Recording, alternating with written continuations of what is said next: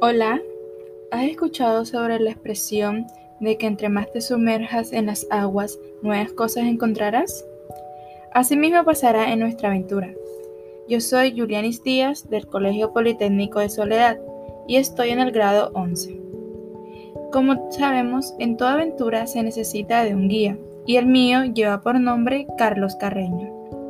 La temática de hoy es compartirles mi experiencia sobre las estadísticas con el profe Carreño.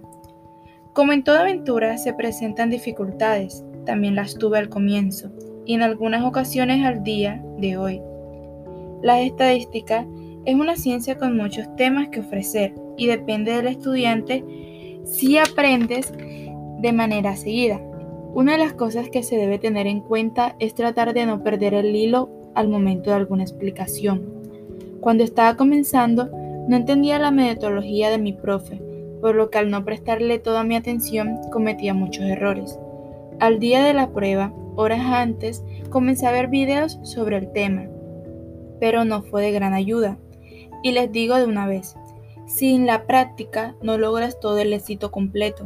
Así que para concluir, si quieres nadar y descubrir nuevos conocimientos sobre la estadística, debes practicar y no distraerte en medio de la enseñanza.